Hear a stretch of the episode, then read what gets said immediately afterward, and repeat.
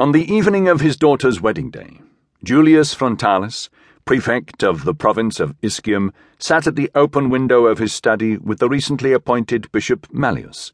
The room occupied the upper floor of a squat tower at one corner of the prefect's townhouse, the window on its west side looking out over the jumbled plains of red-tiled roofs that stepped and jostled down the hillside below, and the white stubble fields beyond the city walls, towards the mountains, the edge of the wilderness.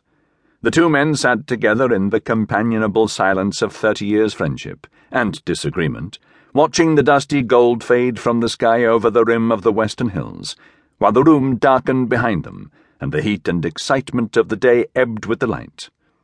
"The harvest safely home and my only daughter off my hands," said the prefect, complacently.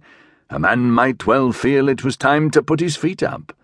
"There's still the fruit to come," said the priest. Frontalis chuckled. "Are you speaking literally or metaphorically?" he asked. His friend smiled and shook his head.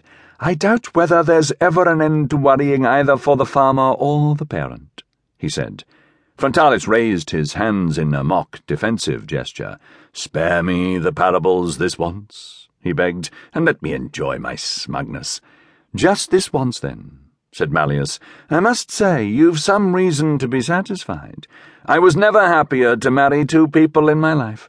The prefect nodded sagely. "I'm a firm believer in arranged matches," he said. Mallius frowned. "I got the impression that Thena and Axon made all the arrangements themselves."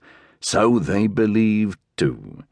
A smile spread slowly over Frontalis's large features.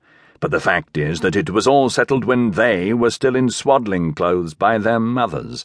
The sad thing is that neither lived to see their plan fulfilled."